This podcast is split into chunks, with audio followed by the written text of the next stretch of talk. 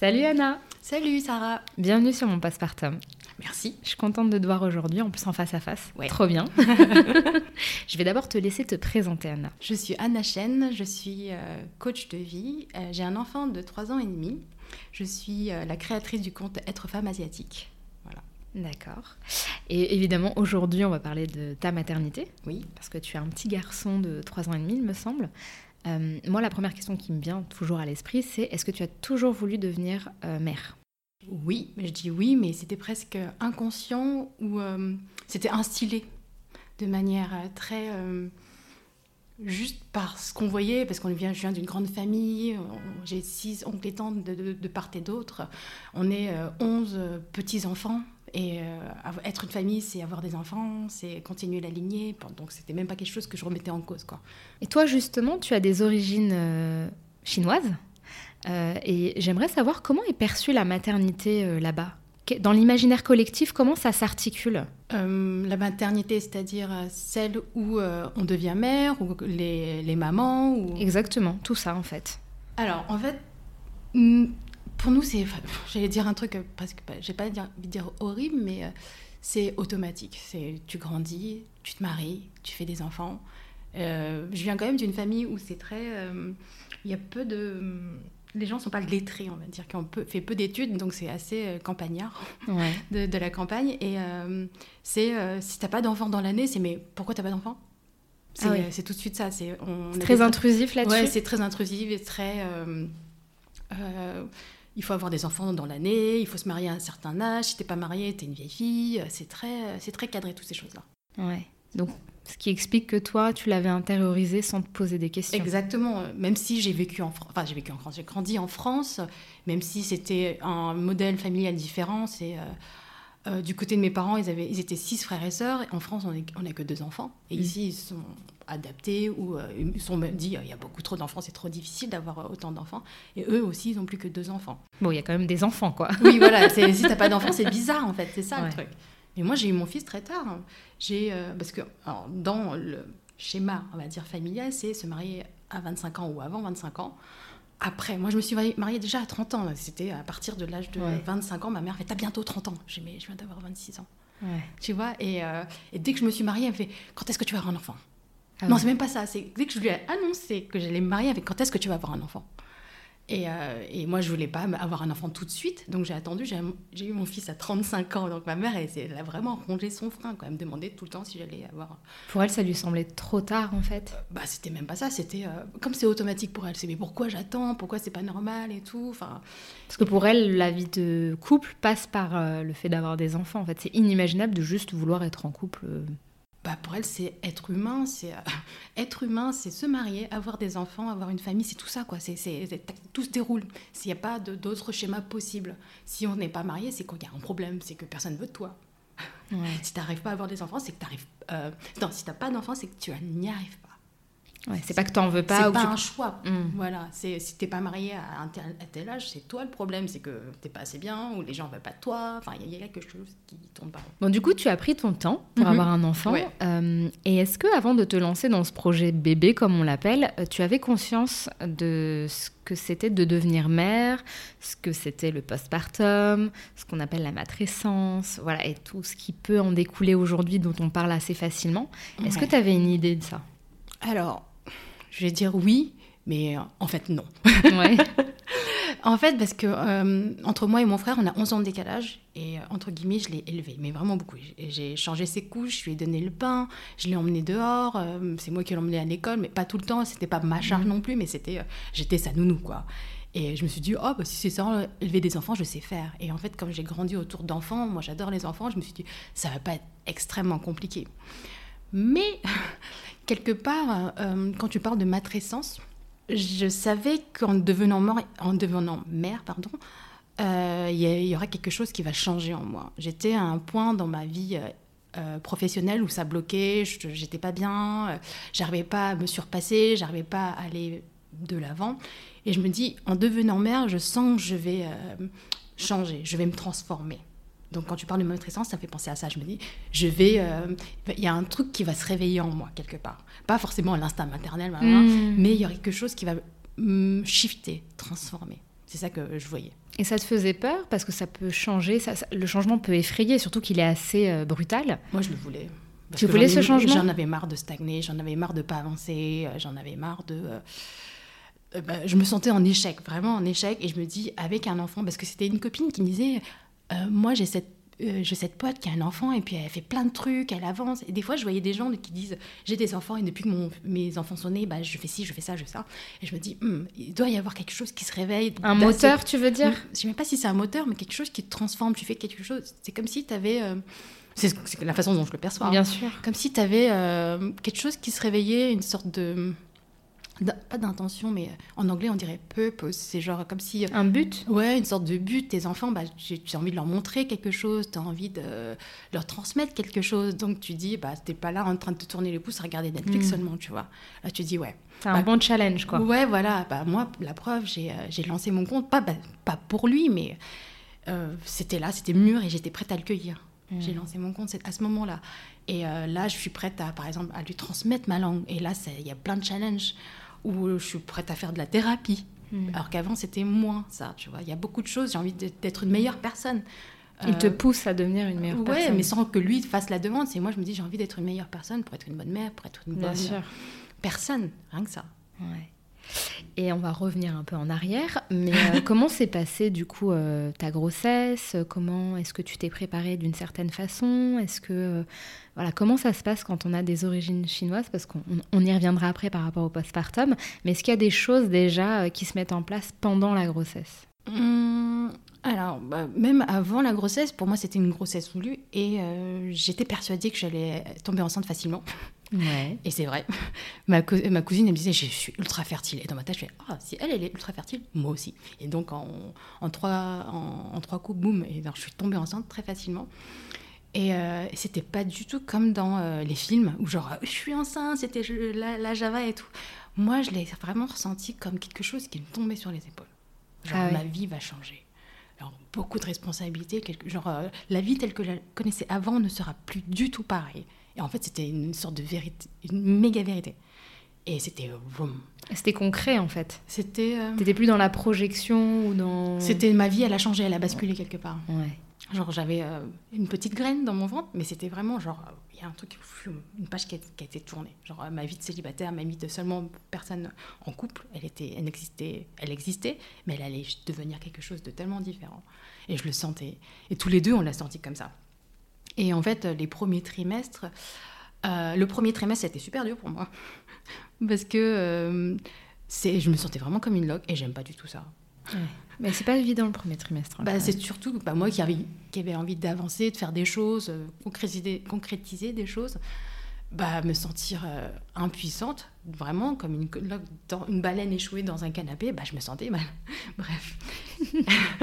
et quand tu dis comment se préparer, je suis même pas sûre que je l'ai préparé en tant que comme une femme euh, chinoise ou asiatique, mais euh, peut-être que je parle de ça, ça me vient maintenant. Ma mère, elle avait cette hantise et elle m'a accouché et mon frère par césarienne. Et dans ma, dans ma tête, je me suis dit, j'ai pas envie d'une césarienne. Je voyais à quel point elle était traumatisée et tout. Et moi, je voulais, euh, comme tout ce que j'ai fait euh, jusqu'à présent, faire quelque chose de bienveillant, de conscient, et je voulais euh, une, un accouchement naturel. Donc, j'ai, je me suis fait accompagner par une doula. Je voulais faire quelque chose sans, sans péridurale, vraiment accoucher de manière naturelle, comme personne en fait de ma famille l'a fait. Mais pas parce que c'est pas parce qu'ils l'ont pas fait, mais vraiment. C'est ce qui te parlait. Ce qui me parlait en fait.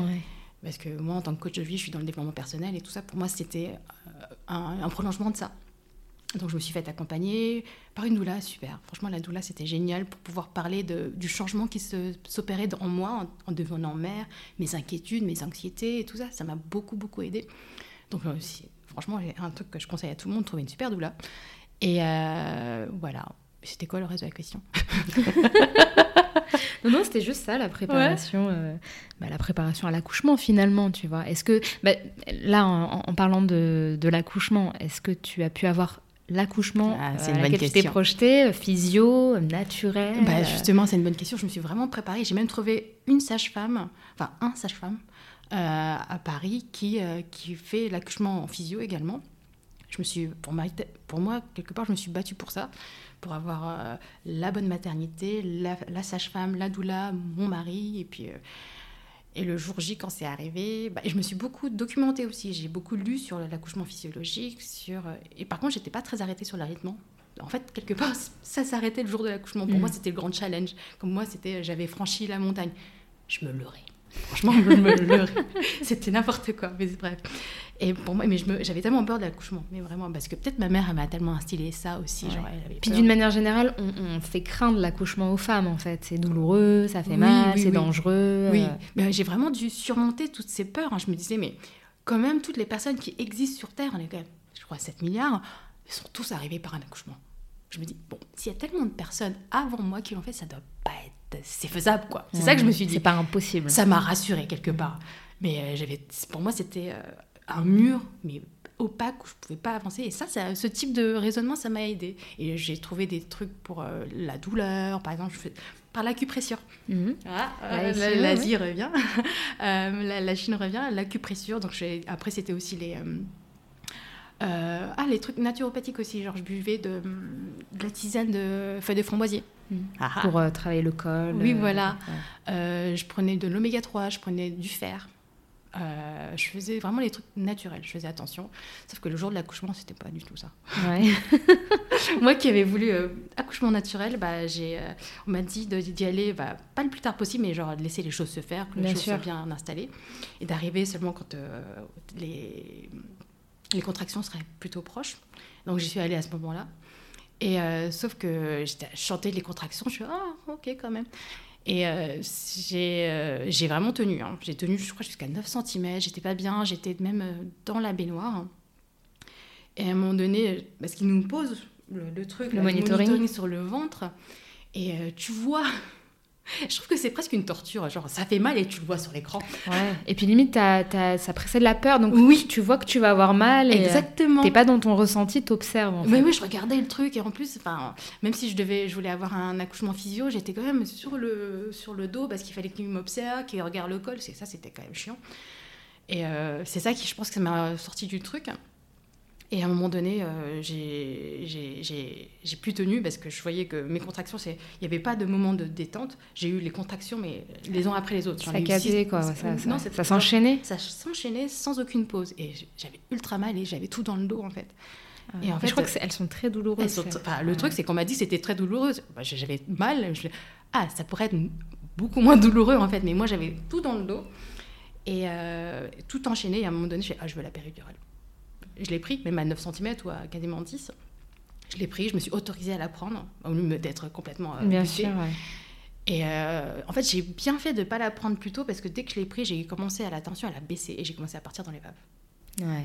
Et euh, j'arrivais pas à pousser. Et en fait, mon petit était coincé. Enfin, il était coincé, il n'arrivait pas à avancer. S'engager, ouais. Ah, il n'arrivait pas à s'engager. Et puis, euh, c'était. comme ça. césarienne d'urgence. Mais c'était bien fait parce que ça a été très bien géré. Je crois que je partais dans les baves, donc euh, moi, pour moi, c'était un laps temps tout petit, mais je pense que c'était quand même plus long. Mais ça a été très bien géré et tout. Et euh, en fait, j'étais quand même fière de moi parce que j'avais tenu aussi longtemps. J'avais avoir des contractions tout dans le dos, jusqu'à 9 cm, il fallait le faire. Et je pense que j'ai eu l'impression d'avoir trois euh, accouchements. Accouchement naturel, entre guillemets, péridural, et aussi césarienne. J'ai eu que tu as enchaîné. J'ai enchaîné, j'ai fait tout ce qui était dans mon pouvoir pour le faire. Et euh, dès que j'en suis sortie, j'étais pas euh, dépitée de ne pas avoir réussi, entre guillemets. Et quelque part, euh, bah, il n'y arrivait pas, mm. tout. Et quand je suis sortie, je savais que j'allais césarienne et tout. Je me suis dit, oh, dommage, quand même césarienne, je ne m'y attendais pas. Mais j'ai vu tout de suite ma césarienne comme une cicatrice de guerrière, parce que je me suis mm. battue jusqu'au bout. Et j'ai pas eu. je sais qu'il y a d'autres femmes qui ont plus de mal à le vivre, ça. Mais je me suis vue comme vraiment plus une guerrière, et puis j'ai tout donné, quoi. Et je me suis dit, franchement, il y aura quelques années euh, en, en, arrière, si j'avais pas eu la césarienne, j'en serais morte. Donc euh, j'ai eu de la gratitude en fait. Ouais, tu l'as pas vécu comme un trauma euh, Non, pas comme un acte manqué ou quoi que ce soit. J'ai fait tout ce que j'ai pu faire. Ça se trouve, c'était écrit quelque part que je devais avoir une césarienne. Et, et puis j'ai fait tout ce que je pouvais faire. Ouais, et puis ton état d'esprit a fait que bah, par la suite, on n'a pas. Non, j'en ai pas du tout. C'est pas évident la césarienne au niveau de la récupération, mais du coup, toi, tu le prenais de façon un peu plus positive et. Euh, bah, Ou en tout cas, tu voyais le, versant. Euh, complètement positif. Lumineux, quoi. bah, j'ai jamais vu un, un, aspect négatif en fait. même mon mari regarde ma cicatrice, il a regardé une ou deux fois seulement, mais il fait c'est là par lequel notre enfant est arrivé. Et moi ça me fait du bien en fait, mm. au lieu de me dire ah as été, euh, ton corps a été défiguré quoi, ça aurait pu être ça. En fait non pas du tout. Et euh, par la suite donc bah le bébé il est sorti, hein, ton petit garçon. Ah. Comment ça s'est passé dans les jours et les semaines qui ont suivi? Parce que là, tu es directement en postpartum immédiat, tu as une césarienne quand même. Euh, la grossesse et l'accouchement, mine de rien, ça fatigue. Ah euh, tu vois, il y a un peu l'effet le, boomerang hein, dont on ne se rend pas forcément compte. Euh, comment tu l'as vécu? Ça a été compliqué parce que je me suis dit, on m'a parlé de l'allaitement, moi qui voulais quelque chose de physiologique. Je me suis dit, oh, l'allaitement, pourquoi pas? Mais je ne m'y suis pas préparée. Oui, mais parfois, des... enfin, se préparer ne veut pas dire qu'on va forcément réussir des fois, hein, tu sais. Bah, bah, j'en ris parce que franchement, j'y suis allée de manière tellement naïve. Parce que maintenant, quand je regarde de manière rétrospective, j'ai vraiment galéré. Ouais. Vraiment galéré. Et les premiers jours, bah, moi qui avais ma doula aussi, genre, euh, et je savais qu'il fallait laisser téter, qu'il n'y avait pas de lait, il y avait, c'était du colostrum, mm. c'était normal et tout. Donc je le laissais téter. Au début, les premières heures, il t'était pas. Je, on, se regardait, si c'est comme ça, c'est facile. Franchement, euh, franchement, ça me fait rire maintenant. Mais bon. Et en fait, première nuit, horrible. Toutes les demi-heures. Et, puis, on se relayait, soit l'un, soit lui. Il pleurait, on savait pas qui. Enfin, on le mettait au sein, mais.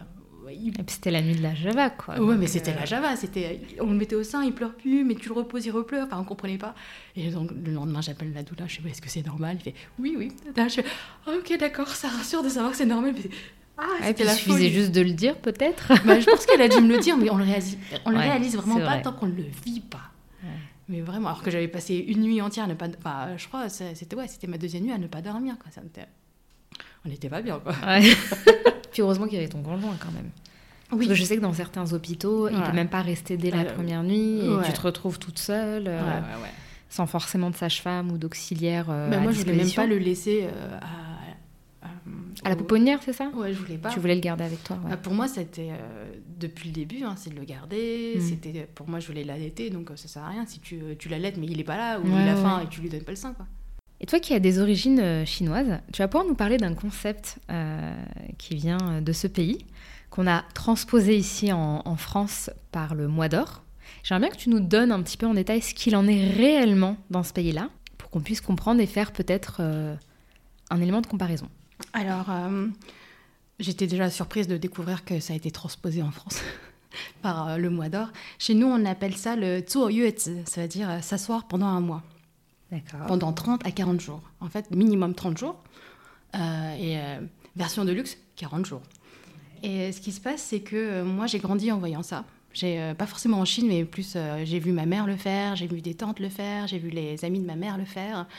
À chaque fois, après le après leur accouchement, elles restaient pendant 30 jours à la maison. Et, dans ce... et s'occupaient de leur enfant et euh, elles engageaient, pour celles qui avaient les moyens, une personne pour les aider à s'occuper de leur enfant, mais pas seulement de ça, à, s'occuper d'elles aussi, à manger bien. Parce que pendant ces 30 jours, on mange des nourritures très nourrissantes. On mange des... Euh, alors, moi, je vais t'expliquer parce que j'avais pas toutes les règles, mais on me les a mm. bien expliquées pour le mien. Euh, il faut boire chaud, il faut rester au chaud, il faut avoir les pieds au chaud, avoir un, bandeau, sur la tête, il faut rester dans son lit, il faut se reposer. Je dis à chaque fois il faut parce que ce sont des règles très strictes. Oui, c'est même pas, euh, t'as pas le choix quoi. En fait. Ouais, c'est tu restes à la maison, tu sors pas, faut pas attraper froid, faut pas être dans un euh, courant d'air. Et pourquoi? Parce que c'est un mois, c'est un mois. En fait, le postpartum, c'est pendant lequel ton corps il est très faible parce que accoucher ça, ça t'épuise tu le sais comme moi, hein, ça t'épuise, ça te prend énormément de ton corps. Et euh, dans, la philosophie, dans la philosophie de se requinquer. En mmh. fait, on prend ce mois-là pour prendre soin de soi et euh, pour, euh, pour revigorer sa santé. Parce que j'ai découvert, bah, ce que j'ai lu pendant ma grossesse, pourquoi on faisait ça, quel était, quel mmh. était le sens de faire toutes ces choses-là? Parce que pendant euh, la grossesse, on est en période très euh, young, c'est-à-dire la personne, une, une période très euh, active, mm. où on a de l'énergie, on, exude de l'énergie, on, crée un enfant, donc c'est normal qu'on soit dans... Tu es en sur-régime en fait à ce moment-là. Presque. Mais je ne sais pas si on utiliserait ce mot, mais c'est que tu as, une période où ton énergie va vers l'extérieur. Et à chaque fois, dès que tu accouches, tu vas en période yin, c'est-à-dire les choses se refroidissent. Tu as, perdu beaucoup de sang, tu es, es affaibli Donc, dans cette période-là, on doit compenser cette perte de chaleur. Et donc, manger chaud. Pas seulement manger chaud en, en termes de température, mais euh, dans Les la... aliments chauds, en fait. Exactement. Parce que dans la cuisine chinoise, il y a des aliments qui réchauffent le corps et d'autres euh, des aliments qui refroidissent le corps, même si c'est mangé, entre guillemets, avec une température chaude. Par exemple, les baies de goji, ça réchauffe, le gingembre, ça C'est réchauffe. ce que j'allais dire, ouais. Euh, Des aliments qui vont euh, peut-être accélérer la, la circulation du sang et du coup... euh, Enfin, je Ah. sais que pour le gingembre, il y a un peu un actif comme ça. Ouais. Moi qui adore le gingembre. D'accord. Euh, ça va pas te réchauffer sur le moment, mais ça va activer quelque chose au niveau du métabolisme qui fait que ça réchauffe en fait. Ah, Peut-être. Sans forcément que ce soit un bol de soupe. Enfin, tu vois, le gingembre, tu peux juste le croquer. euh, Ouais. Ça peut être froid, mais ça va activer un petit peu la chaleur interne, quoi. Bah, en tout cas, tous les aliments qu'on nous cuisine, c'est dans cette optique-là. Par exemple, euh, moi, ce que ma mère elle me faisait et que j'ai retrouvé dans un livre que. alors, attends, j'ai le livre là, si tu veux. et en fait, euh, je me suis inspirée de ce livre-là. C'est un livre écrit euh, qui s'appelle The First 40 Days, hein, écrit par une euh, asio-américaine, sino-américaine. Et elle a des. euh, je n'étais pas là pour faire la pub de ce livre, mais ça m'a beaucoup aidé en fait à comprendre la philosophie, à comprendre euh, pourquoi on faisait ça, qu'est-ce qu'on mangeait. Moi, je buvais par exemple une sorte de, tisane faite à partir de baies de goji, de jujube. Euh, on traduit ça par des dates, mais ce ne sont pas des dates, ce sont des jujubes. Et euh, je mettais aussi du sucre roux. Ouais. Et euh, le truc, c'est bah, on boit ça à longueur de journée. Un- une anecdote rigolote. Rigolote parce que j'en rigole aujourd'hui, mais sur le coup, c'était pas rigolo. Donc, je devais boire de l'eau chaude. Dès la maternité, ma mère, elle m'a rapporté un, un thermos. Ouais. Donc, je fais Ah, tu vas récupérer de l'eau chaude euh, à la station euh, des, des infirmières. Et puis, euh, et c'est ce que j'ai fait. Sauf qu'elle m'a rapporté un thermos, qu'elle a utilisé euh, avec de l'ail. Donc moi qui n'avais pas le droit de boire de l'eau froide ni rien, j'attendais son thermos et puis elle mettait de l'eau chaude dedans et je me disais, c'est quoi ce, ce goût d'ail Donc en fait, euh, enfin, le- dès le début, va tout le temps, mais tu te rends compte que pendant un mois, tu n'as pas le droit de boire de, de l'eau du robinet, une bouteille d'évian, rien. Tu es obligé de boire de l'eau chaude ou une tisane tout le temps. C'est un carburant, quoi. Exactement, mais parce que euh, tu ne dois pas refroidir ton corps. C'est ça, ouais. Et en fait, il faut que je parle aussi des, euh, des autres règles. Ouais, Parce que- mais je t'en prie, là, on est là pour... euh, Parce que... euh, Pourquoi je te pose cette question C'est parce qu'en Europe, on a transposé, donc... euh, Sachant qu'on n'a pas la même culture et les mêmes conditions, ça m'étonnerait qu'on qu'on fasse vraiment exactement la même chose que ce qui se passe en Asie et en Chine plus particulièrement. Donc ça m'intéresse d'avoir ton avis, tu vois, de, de l'intérieur. Mais oui, parce que moi, comme je l'ai vu et comme j'ai dû le faire, et euh, Tu as moi- été obligée de le faire? Non, mais je l'ai choisi de le faire. C'est une bonne question. Bah, pour moi, c'est quelque chose de qui a été euh, moi qui, qui- j'ai du mal avec les traditions. hein. Je suis pas une personne à appliquer toutes les traditions. C'est Mhm. super, c'est génial. Mais comme j'ai grandi avec ça et j'ai vu les femmes le faire, et euh, je me suis même posé la question bah, en préparant ce podcast, mais pourquoi je l'ai fait en fait? Et Mais pour moi, c'était une évidence de le faire. Pour moi, c'était euh, vraiment on prend soin de moi. Et en fait, euh, la façon dont elles en parlaient, c'était pas euh, t'es obligé de le faire. C'est plus. euh, euh, C'est un devoir de le faire Pas Non, pas du tout. mais c'est vraiment pour la santé. C'est comme si, genre, quand tu tombes malade, bah, bois du, du miel et du citron Bien en France. sûr. Bah là, c'est une femme, elle est affaiblie. Genre, euh, c'est bon pour ta santé. euh, c'est. euh, on refait. Vraiment, c'est cette idée de refaire sa santé. C'est si tu le fais pas, bah, un truc que ma mère me disait, je sais pas si c'est la vérité. Tu vois ces femmes en France qui accouchent et qui ramènent leur bébé, tout petit bébé dehors, qui se balade, bah, pas, s'il fait froid, s'il fait chaud, elles, elles- sortent l'enfant tout de suite. Et fait, regarde les petites vieilles là, à 60, 70 ans, et tu vois leurs jambes toutes pleines de veines avec leurs phlébites. C'est parce qu'elles n'ont pas fait le UETS. Bah, tu sais, ma mère est, est née au Maroc et c'est ce qu'ils disent aussi. bah voilà. En fait, elle me disait que si on faisait pas les 40, parce qu'il y a des 40 jours aussi, euh, si on prend froid, si voilà on sort, et ben plus âgé, on va avoir des maladies qui viennent de là.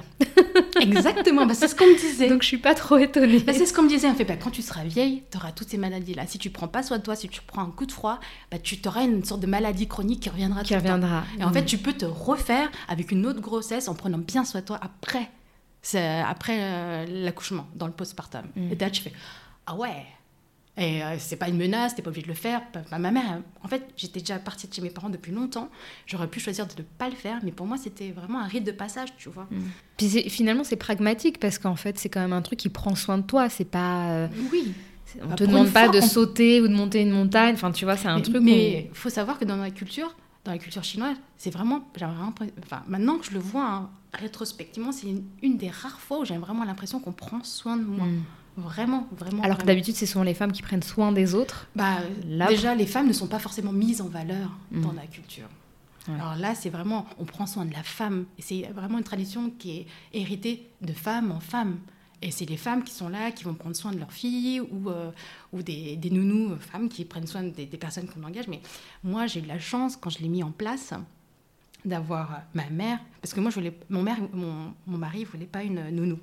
On appelle ça une haï, c'est ça ouais, en, mandarin, mais moi j'appelle ça nounou postpartum. Ouais. je l'appelle comme.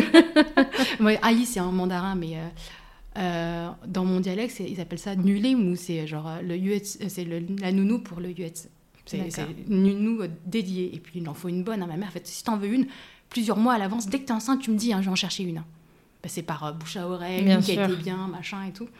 Comme il n'en voulait pas, j'ai demandé à ma mère bah, de comment on allait faire. Elle fait, bah, si tu veux, je vais le faire.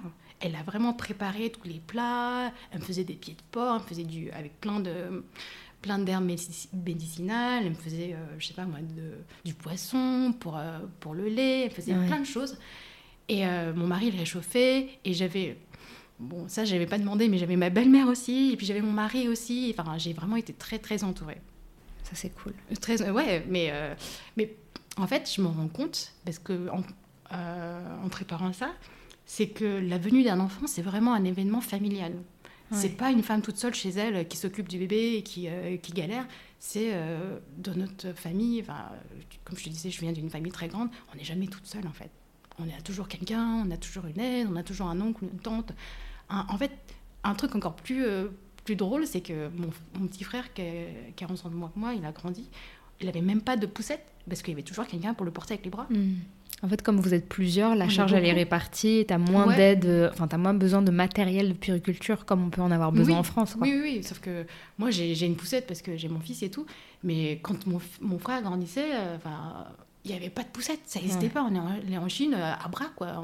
C'était même, même pas un concept, une poussette. Une poussette, ouais. Bah, c'est très européen le concept oui, de voilà. poussette, hein, finalement. Mais oui, oui, oui. Et est-ce que tu aurais des, là, maintenant, avec le recul, des une vision, enfin pas une vision, mais est-ce que tu pourrais nous parler de l'aspect un peu négatif? Parce que c'est pas non plus facile des fois. Enfin, je sais que moi j'ai eu des retours de, bah, de femmes euh, chinoises me disant que c'était parfois très contraignant, que bah, des fois c'était la belle famille, qui avait beaucoup de codes à respecter et que euh, non, faire un mois d'or, j'utilise volontairement ce terme-là, ne te fait pas échapper à une dépression ou à un état difficile, même si on prend soin de toi. Donc j'aimerais bien que tu me dises, toi, par rapport à ton expérience ou ce que tu as pu récolter de ton côté euh, par rapport à, ta culture, euh, qu'est-ce qui peut être difficile à vivre quand on suit ce, rite en fait de passage? C'est une bonne question parce que j'ai pas pu mettre toutes les t'expliquer toutes les règles parce que les règles sont très strictes elles sont à appliquer. Et euh, par exemple, on sort pas. Mais vraiment, on sort bah, zéro, niette pendant 30 euh, à 40 jours. Euh, on ne doit pas se laver. Oui, ce que j'avais C'est très peu hygiénique. On ne doit pas se laver, on doit pas. Même avec un gant, un petit toilette de chat.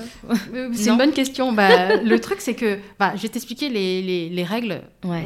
bon, on va commencer par là. Alors. Et je vais t'expliquer comment moi je les ai appliquées. Ok. Et on ne doit pas se laver ni les cheveux, ni les dents ah, le corps. Ah, rien, rien.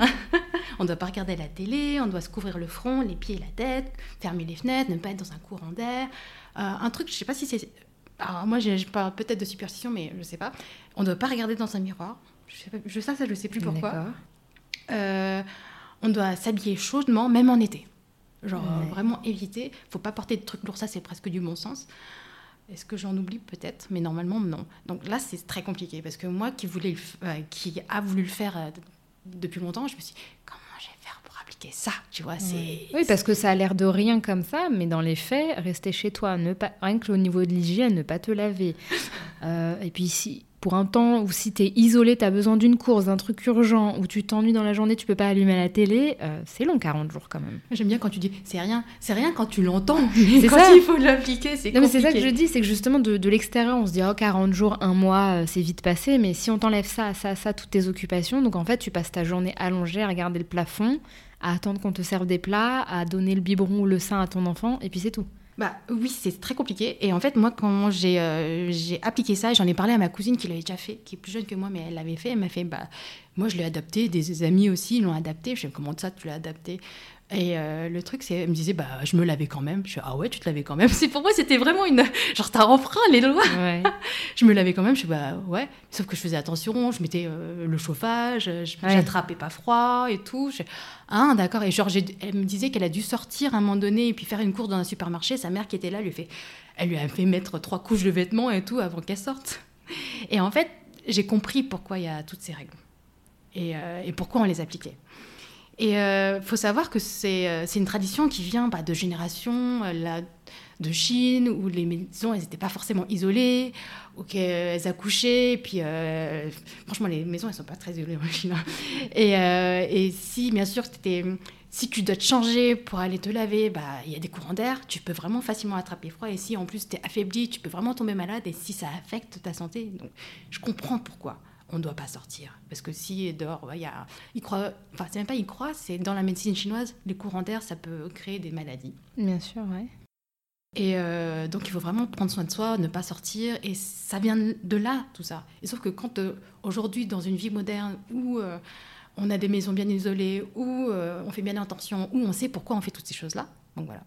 Ouais, donc forcément, tu peux ajuster en Oui, voilà. Donc, je vous rassure, j'ai pris des douches, je me suis lavé les cheveux. Bon, moins souvent, finalement, je me disais, bon, bah, euh, je vais essayer de comme respecter, mais je suis bon, elles sont vraiment cracra. Peut-être au bout de, je sais pas, X jours, je vais vraiment y aller, mais j'ai vraiment bien fermé, bien chauffé et tout. C'est bon. Et donc, voilà. Et en fait, t'as pas attrapé non, froid plus que mais ça. bon, euh, c'était en juin. Ouais. Oui. Difficile de tomber malade. voilà, mais j'ai vraiment fait attention. Et euh, pour moi, c'était quand même important de respecter toutes ces choses-là. Ouais. Et t'en as senti le bénéfice euh, plus tard? En termes de récupération, euh, peut-être par rapport à des, femmes n'ayant pas la même culture que toi, qui auraient peut-être pu être plus affaiblies sur le long terme, parce qu'on parle du postpartum des premiers mois, mais des fois on a des mots comme ça qui viennent dans l'année ou l'année d'après, tu vois, et qui nous affaiblissent parce qu'on ne s'est pas laissé le temps de se reposer, parce qu'il faut travailler, parce que... Est-ce que toi, tu as senti une différence justement? Bah, je pense que je te dirais oui si j'avais pas fait de postpartum euh, à la chinoise.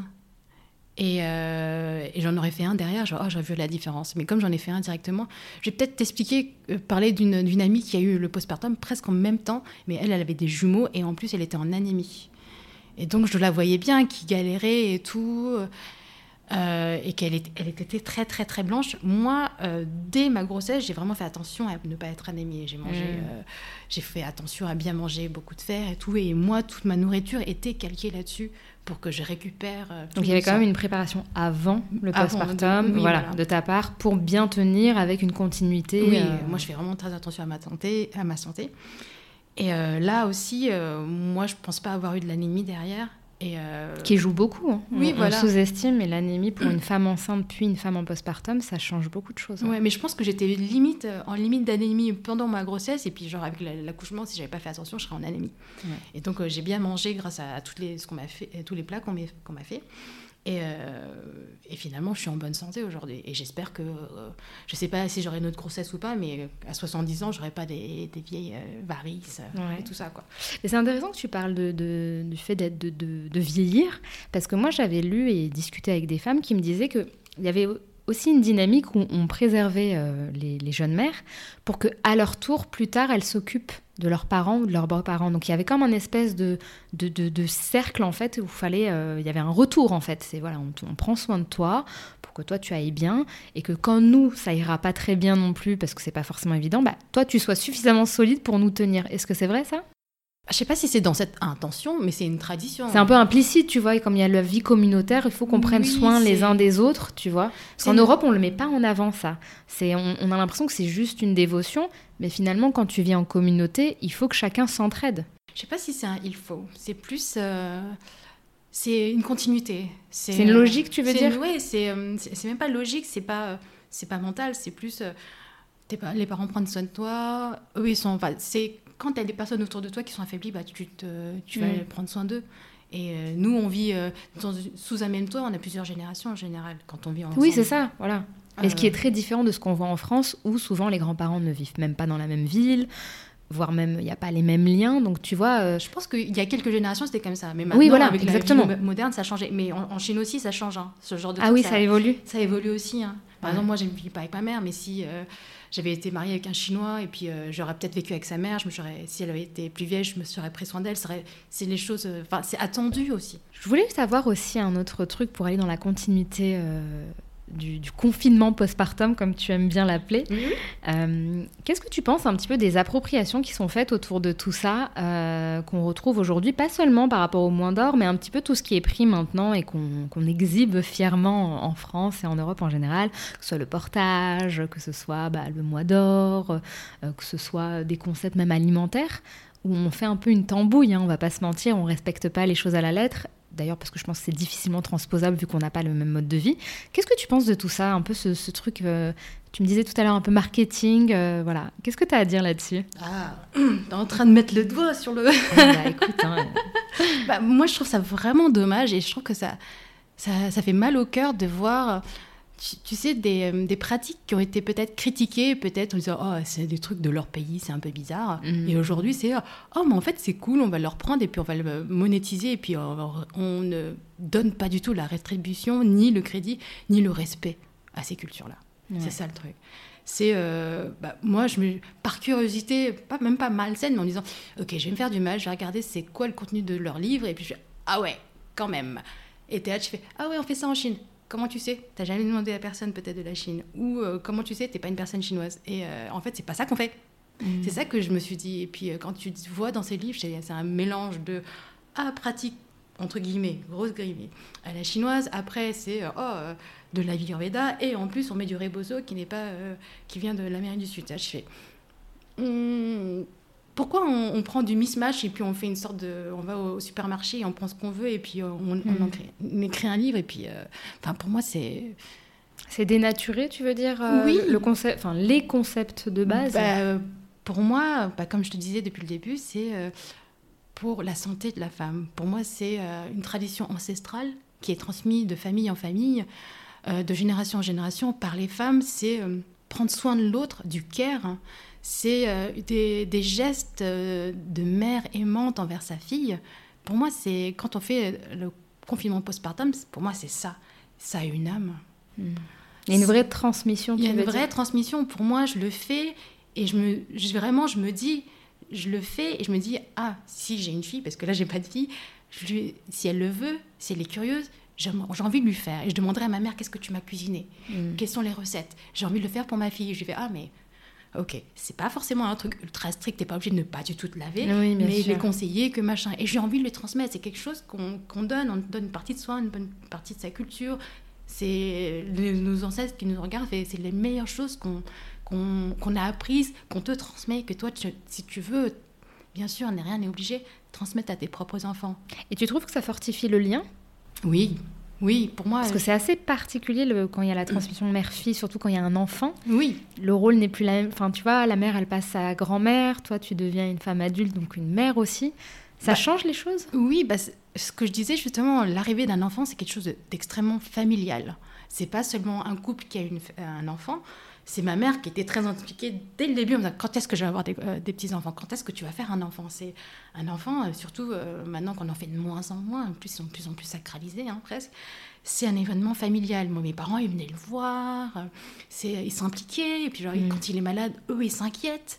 Il y a, il y a quelque chose, c'est, ça resserre les liens, ça, hum, c'est une continuité. C'est euh, pour moi, c'est pas quelque chose. Je le vois, je le vois pas forcément comme ça, mais ce que mes parents disaient, c'était euh, on est là, on transmet, on donne à nos enfants. On, on- c'est pour faire, on, on se marie pour faire des enfants, on, on vit pour euh, pour se marier. Enfin, en fait, c'est ça. je- ah ouais, ça fait effet boule de neige. Quoi.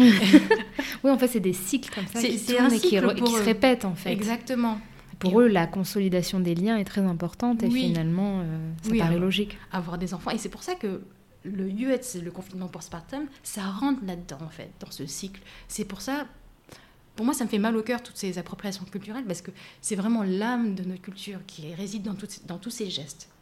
C'est Oui, et puis comme tu le dis, vous en bénéficiez pas tant que ça. Et puis après, c'est difficile parce qu'en Europe, comme on n'a pas justement ce- cette dynamique-là, tout passe par la monétisation. Il faut payer des doulas, il faut, euh, tu vois, euh, moi je viens du, de la Méditerranée, par la Turquie et tout.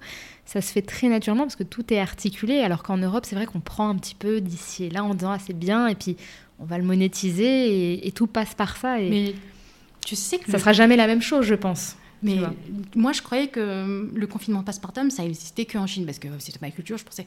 Et moi, en, devenant, en étant enceinte, j'ai fait un yoga euh, pour une femme enceinte, et puis il y avait une femme coréenne qui disait Ah, mais il y a ça, ça existe mmh. chez nous aussi.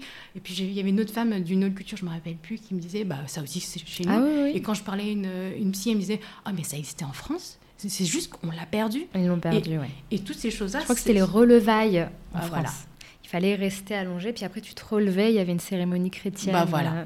Et le truc c'est, mais pourquoi ne pas valoriser, aller chercher au lieu d'aller euh, pomper, voilà, chez les autres et puis le prendre? Et sauf que et en retirer l'essence. Pour moi, c'est retirer l'essence. C'est tu le fais pour la santé, tu le fais pour euh, et comprendre d'où ça vient.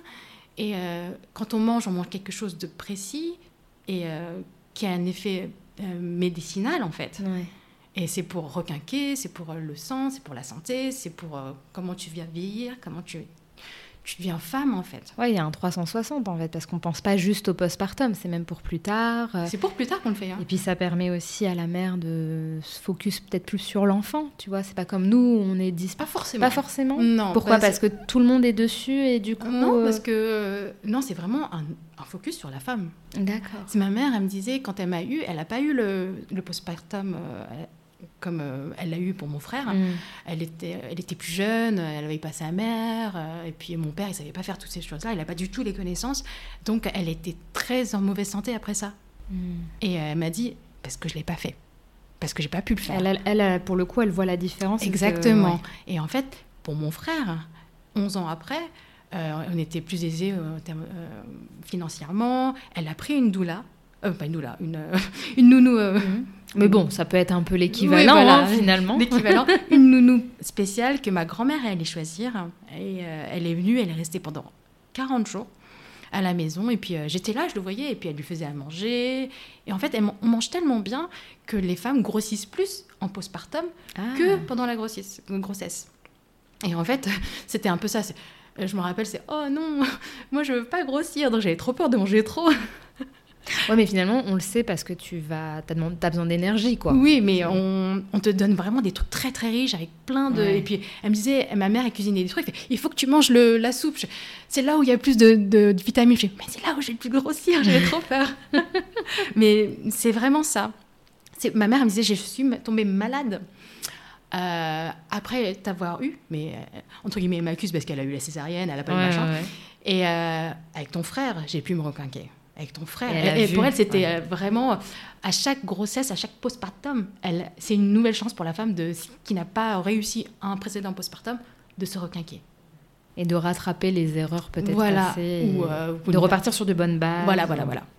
De se refaire une santé en fait. Et euh, toi, du coup, là, passé la période de confinement euh, des 40 jours, donc euh, comment ça se passe Tu te retrouves seule avec ton conjoint, ton fils Est-ce que tu... Parce que le postpartum, maintenant on le dit, hein, c'est pas juste 40 jours en réalité, ça c'est pour se requinquer comme tu dis.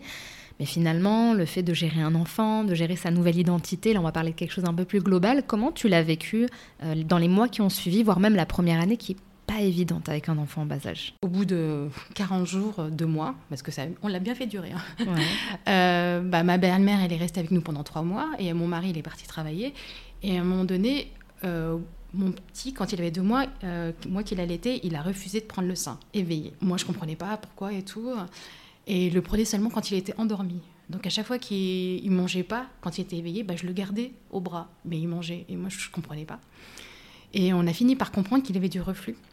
Ah mince. Et on, euh, ça a été un parcours du combattant pour euh, l'aider à manger. J'ai dû tirer, tirer, mon lait et euh, voir d'où venait le reflux. Et au bout de vraiment plusieurs mois à avoir vraiment cherché sur les groupes de mamans sur Facebook et tout, on a trouvé le pourquoi.